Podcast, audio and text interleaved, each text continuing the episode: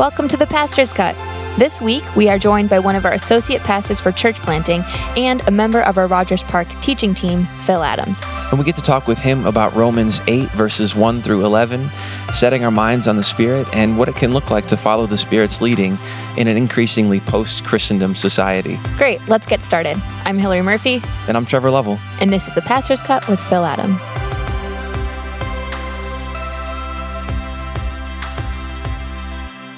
Phil, good to have you with us.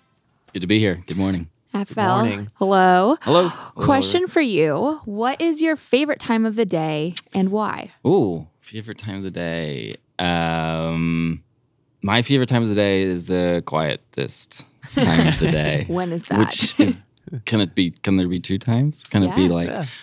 early in the morning with like a mm-hmm. cup of coffee, mm. That's good. silence before the kids start, you know, mm. Pitter patter and running bite, and then. It sounds like I don't love my kids. Like, when, when- and then at night when they're going, when they're sleeping. Occasionally nap time. yes, and occasionally nap times in the middle of the day. Yeah, that's gotta be, gotta be those quiet moments. so, Phil, you preached at South Rogers Park this past weekend. Yes, I did. Uh, could you give us a quick recap of the sermon? Yeah, so we were in Romans chapter 8, uh, preaching Romans 8, 1 to 11. So, um, yeah, the way the way I kind of tackled that that that passage was I leaned back a little bit into to Romans chapter seven, and Romans seven ends with this kind of um, sense of anguish and, and sense of frustration. Um, The questions asked in, in in verse twenty four: Who will deliver me from this body of death? So there's like it's just a sense of real. Uh, frustration and experience with our with our walk with God. And I think when we get to Romans eight, it's almost a, it's a response to what will we do in those situations when we're frustrated, um, or feeling alone, or feeling. Um, where is God um, in in my life? Where's the power? Um, and then we get to, to, to Romans eight, and it starts off with this beautiful declaration um, in verse one. There is therefore now no condemnation for those who are in Christ Jesus. Um, so I spent the the good probably first third of the the, the sermon on, on Sunday really just drilling that home and what it means that that that all of God's wrath, all of God's um, anger towards us in our sin has been replaced with with with love, with love, with love, with love. Um, Yeah. With a God who is for us, who is fighting for us in every moment and every second of our lives. God loves us, um, and really asking then asking the question, what would we be like if we really knew that? If we really experienced that if we went through our days every moment every hour every situation really understanding that the god of the universe is is loving us and working all things for our good, which we get to later in, in chapter eight, um, and asking the question, what would it be like to be reminded of that? Um, and then transitioning, which Paul does then, to the Holy Spirit. Um, and how the role of the Holy Spirit um, in our lives is, it says in Romans 5, verse 5, that, that God poured um, the love of God through the Holy Spirit into our hearts. Um, and the Holy Spirit is really there to, to make us aware of that that love. Um, I said, I think I said on, on Sunday, you know, the Holy the Holy Spirit is that quiet introvert in our house. We know he's there, but we don't really know what he's doing. Um, and and uh, you know that's what the Holy Spirit's doing is reminding us of, of God's love for us and pointing us to Christ. Um, I looked at uh, Christ's baptism. Um, in the River Jordan, and how uh, you get this beautiful picture of the Trinity there. Jesus is in, in, in the water being baptized. You have the Holy Spirit coming down as a dove, and you've got the Father declaring God's love um, for Christ, and, and how the Holy Spirit really makes uh, God's love uh, like experiential. You know, it's resting on His shoulder, um, and it's the, the Holy Spirit as a dove is, is pointing the crowd to Jesus, and how that's what the Holy Spirit does in, in our lives. Um, so then I, I just I went on um, to then to, to ask, okay, if the Holy Spirit is there to to point us to God's love, um, how do we be assured of God's love? Well, we look at our walk. Are we walking according to the Spirit? And when we walk according to the Spirit, we're aware of the Spirit in our lives and aware of God's love. Um, and there's an assurance that comes with our walk, because when we see that God has transformed us, we're assured of His love for us by giving us our, His Spirit. Um, and how do we walk according to the Spirit? Well, in the in the text, the kind of the flow takes us back then to say to, to walk in the Spirit, you set the mind on the Spirit. Um, and then I expanded on that a little more, what it means for us as followers of Christ to, to set our minds on the Spirit as a as a as a root um, to to uh, the overflow becoming a walk, and the overflow of the walk being assurance of God's love, um, and just how those things those things connect together. So that's kind of what I- what I went through, um, but really call, calling us to set our minds on the Spirit.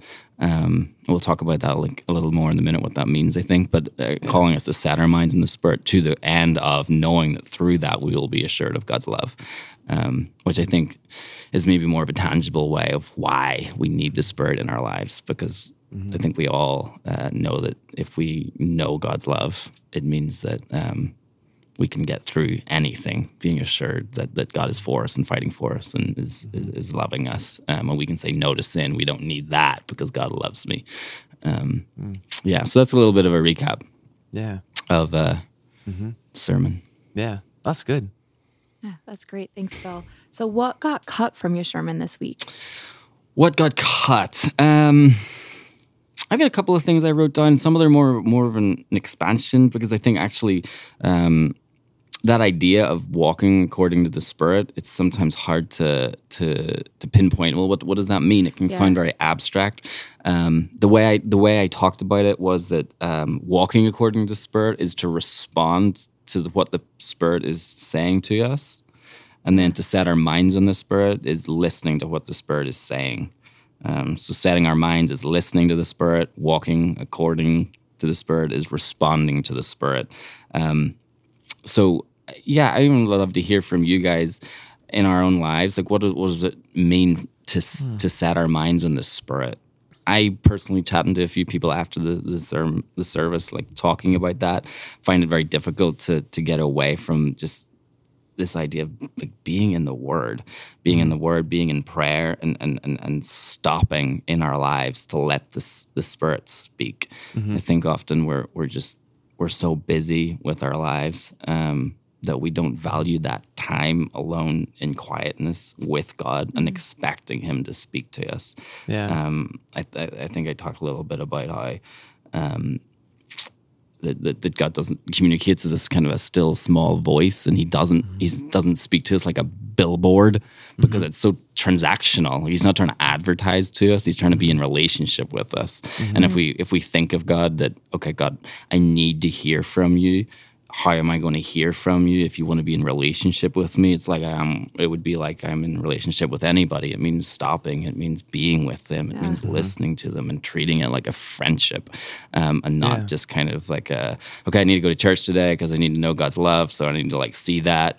You know, and it- Yeah. it- God doesn't want that. He doesn't. He wants us to actually be intimate with Him. Mm-hmm. Um, so I find it hard to get away from that idea when it comes to setting our minds on the Mm-hmm. things of the Spirit. It's to, that idea of slowing down to really listen.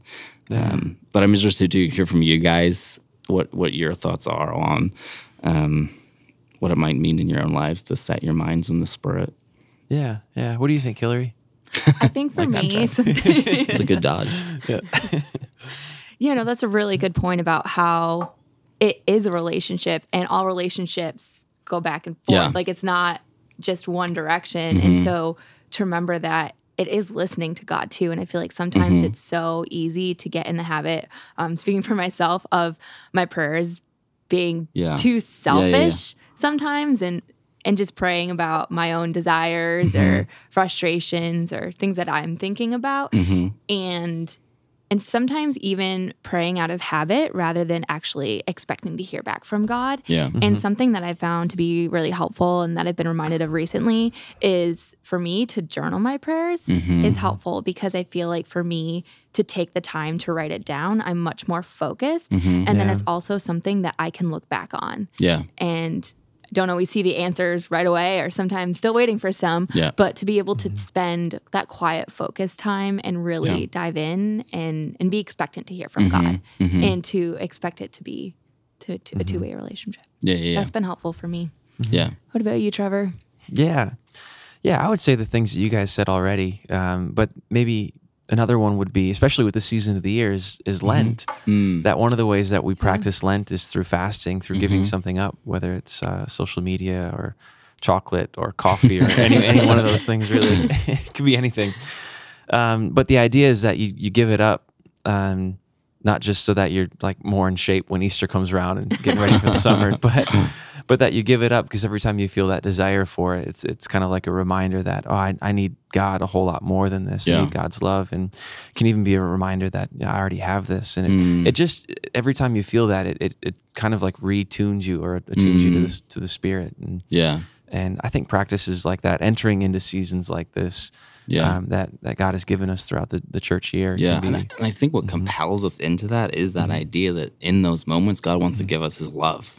Yeah. Like you know, that is the assurance that we're going to get in those moments. Mm-hmm. Like sometimes you know, here you got to pray, you got to read your Bible. And It's Yeah. like these kind of mm-hmm. things. I know, I know, and there's like, but but what a compelling way to to draw you in to know Yeah. that that is when you mm-hmm. will know that the God of the universe loves you, and that's when you're ready for your day. Because whatever happens, Yeah. even sin, because that's what chapter seven is about. Even when we fall, yeah. We can be assured of God's love in that Yeah. moment, and that's what's in- incredible. Um, Yeah. And that's why I, I think there's a correlation. Even when I said, you know, about what's your favorite times of the day, you know, the quiet times, there is a correlation. Like those are the, the times where you just get to you know, sit with coffee and God's word, and um, Yeah. yeah, be warmed by it. I, I think there's even this sense of uh, like desire, right? That we we desire God's love, that we're created in the image of God, the image of a triune God who exists, you know, in, in fellowship. And so we like we are we're wired for that. We want that. We want Yeah. God's We love. thirst for it. Yeah, and but so often we can live our lives trying to satisfy these lesser desires of uh, status or career advancement or wealth or relationships or whatever it is that Mm-hmm. we're we're trying to satisfy these desires that even when you get them, they're they're not satisfying in the way Yeah. that we want them to be. Yeah, and that uh, yeah, I think I think fasting can be a pretty powerful practice because it helps us to kind of feel that deeper hunger Mm-hmm. that and, and not miss that it's these these other things aren't going to bring that going to they're not going to satisfy. Yeah, but it's Yeah, it's God's love is shall what not live by bread alone. Yes, that's Yeah. good. That's good. hmm So what else got cut? something else. Um, just a thought I had, kind of com- kind of coming out of that, was just that we we um, I read the other day. You know, that uh, we live in you know increasingly Chicago anyway, like a post Christendom society, um, and and. I, I- read just a, I thought a really concise way of putting that was, was saying when the culture no longer makes Christians, and I and I know that you know not, the culture never makes Christians. you know, I understand that, um, but I think that it's a, it's a good way of, of acknowledging that the culture is no longer sending people to church. The the you know the, the culture is no longer creating a space for prayer, or you know the, the culture is um, no longer celebrating the same the same values that we might as as Christians, um, and just the awareness that in that when we walk according to the Spirit, increasingly, you know, may f- that may be in opposition to the culture and to society, um, and just we, we need to be aware of that in our in our lives. That there should be a sense of friction um, with culture, with society. Um, in the places that we we rub shoulders with people, there is going to be a, a sense of friction, um, but also there's going to be um, increased beauty of the presence of the church in society. Um, and I think that's something to be very excited about. Um, and we see that in Christ, the perfect example of somebody who walked according to the Spirit. Um, and all through the Gospels, there's these stories of these beautiful stories of, of Christ uh, healing people and loving the least of these. And, and um, but at the same time, he's like, people are getting annoyed at him. You know, he's, he's like he's he's fighting the established order um, in the society, but at the same time doing these beautiful things that's drawing people in. And when I think that's a good way to think of of the, of the church, um, even more so as as culture maybe um, gets less and less uh, Christian. Um, that it's an opportunity for us to really, really shine, and and, and just how Christ uh, does that so well um, amongst opposition, that He still uh, shines brightly through His love and kindness and grace, um, and that's what going to be what it means to walk according to the Spirit, um, to to shine and be opposed at the at the same Yeah. time. Um, so that's just one thing I didn't. Yeah, that's interesting. I know it makes me think of uh, like John four, the woman at the well. Mm-hmm. How um, that when most Jewish people were passing from north to southern Mm-hmm. Israel, they went around Samaria, but Yeah. then he intentionally went into it to the Mhm. well at noon, and she was there at, at noon to avoid everyone. Yeah. she was kind of in hiding, and it's like he goes there intentionally to meet her in her place of hiding in a in a way that was not culturally um, right. I guess Yeah. for him to even have that conversation Yeah. with her, but he seeks her out for her benefit. One of my favorite things about being on staff at Park is when we do come together as a team, and here we are, one church that is all over the city. Mm-hmm. And as we say in our mission, is we are here for the city and the city. And I mm-hmm. think it's just such a unique opportunity to be able to hear about what's going on in our northern region, uh-huh. Rogers Park locations. Do you mm-hmm. have any success stories of how you've seen this as you've done really intentional work in your neighborhood, especially along? I know you do a lot of work along De- Yeah, yeah. Avenue. Have you just do you have any stories you could share with us about how you have seen this and how you've seen your church and your ministry there be a light to people that Yeah. are really looking for something? Yeah, well, and I think this is yeah, this is really applicable too with this idea of walking according to the Spirit. Because I think one story just came to my mind. I was sharing with some people last week that there's there's a guy in our in our neighborhood. Um, he's from um, Burma. He came here um, uh, as, as as a refugee, very little um, money, and, and trying to get set up. And uh, he was actually going and knocking in people's windows at traffic lights, trying to see if someone would give him a lift home um, with groceries. So I, I, someone came, I was chatting to somebody that that, that that that that goes to our church in West Rogers Park, and um, they were just telling me about him, and you know they gave him a lift home with his groceries and his two sons, and and even this this person's wife was there, and she was like, I don't know if you know, like that was okay. He was there, there like newborn baby was in the car too, and just people like knocking on the window and getting a lift home. But the guy got in and he asked like. Um, what church do you go to? Which is just like out of the blue. And, and and Brett, you know, talked to him and um, so I go to Park Community Church and dropped him off, and that was fine. Um, literally, like two weeks later, another guy, Isaiah, um, he's part of our church in West Ridge Park, came to me, Hey, I took a guy home. He was uh, tapping like on people's windows at the traffic lights with, with groceries. He got in, and um, I gave him a lift home, and uh, he asked what church you go to.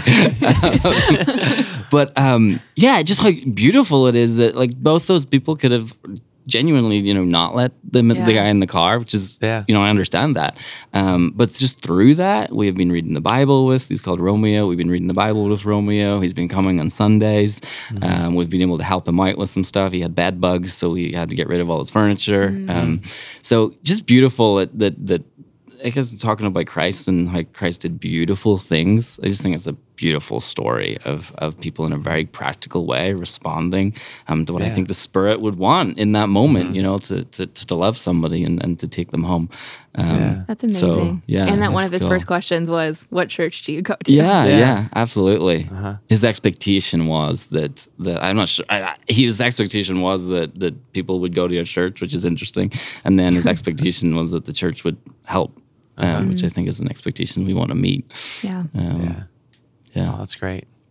Thanks for sharing that. Man. So you get you got anything else? I do. I have one more one more thing. All right. Um, I think Paul, I think Paul's heart in Romans eight is most definitely a, a, a posture of of triumph and um, us being aware of the Holy Spirit in our lives, and through the, the awareness of the Holy Spirit in our lives, that we are assured of God's love. I think that is definitely to what He wants um, His readers to be assured of, especially when we get. We're going to keep going through Romans eight, but it just gets it gets better. You know, it gets so good. Um, and then, but at the same time, he does um, he does throw in little things just to kind of make people check that the Holy Spirit is in their lives. And you mm-hmm. see that in chapter or verses five to eight, the way he he kind of goes back and forth and saying, well, this is how somebody responds if they have the Spirit in their life. They set their mind on the Spirit, and this is how someone of the flesh, this is what they will set their minds on. Mm-hmm. And then even if we get we get down to verse nine, and and it, the triumph is there because he says, "You, however, you are not in the flesh, but you're in the Spirit," which is, I think, what he wants ultimately his readers in the churches in the house churches in Rome to to receive. But then he does say, "If in fact the Spirit of God dwells in you." And he clarifies anyone who does not have the Spirit of Christ does not belong to him.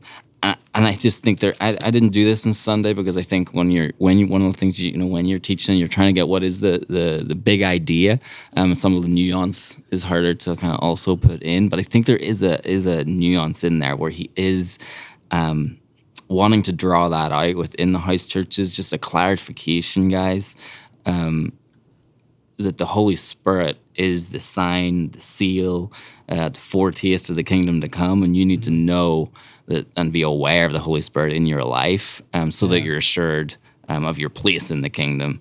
Um, and I, I think that's just something that we have to apply in our own hearts and our own lives. Um, and I don't think um, it's not necessarily something I never want someone to doubt their salvation. As n- I don't think that's the heart of it, but there is something that's very biblical that that that that, that we are to um, take a minute and just you know like work out our salvation. Uh, Be aware of the Spirit at work in our lives, so that we do know that we are followers of Christ. Um, I think Romans eight, the ex, his his Paul's expectation is that we're aware of the Holy Spirit in our lives. He's saying there's therefore no condemnation for those who are in Christ Jesus. And how do you know that? Because of the Spirit in your life. At that and at that moment, we should say, like, I know there's no condemnation because I know the Holy Spirit is in my life. Yeah. Um, and that's that should be our heart. Yeah. Yeah, that's great. You mentioned that Paul's posture here is one of triumph, and that really is so encouraging. And from the beginning of this chapter, we're told that there is no condemnation. But with that, what do we do with our guilt? Wow, yeah, that's a that's a that's a good question. Um, I think we have to be. I think we what Paul wants to do here is is, is kind of he's he's built up, um, kind of like to the climax of the gospel in Romans eight, and then but the climax of the gospel in the fact there is now no condemnation for those in Christ Jesus. That is our foundation for yeah. our life. That is like the foundational belief of the Christian life is that there is therefore now no condemnation. Um, but we're very aware that we still we still sin, so it shouldn't be a surprise in a sense that we feel the anguish of that guilt. Um, but if we go back to and think of it, in, in, we're in a relationship with God. That that the guilt is yes, like, like I am. I am grieved that I would have done something that would dishonor God and dishonor what Christ has done for us.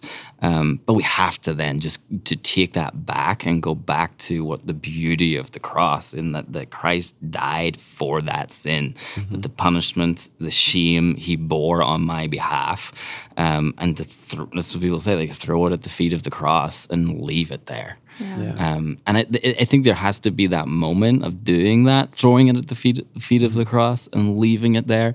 I think that is the the repentance. That's the the the, the awareness that we are a follower of Christ. That we we we hate that sin. We want rid of that sin.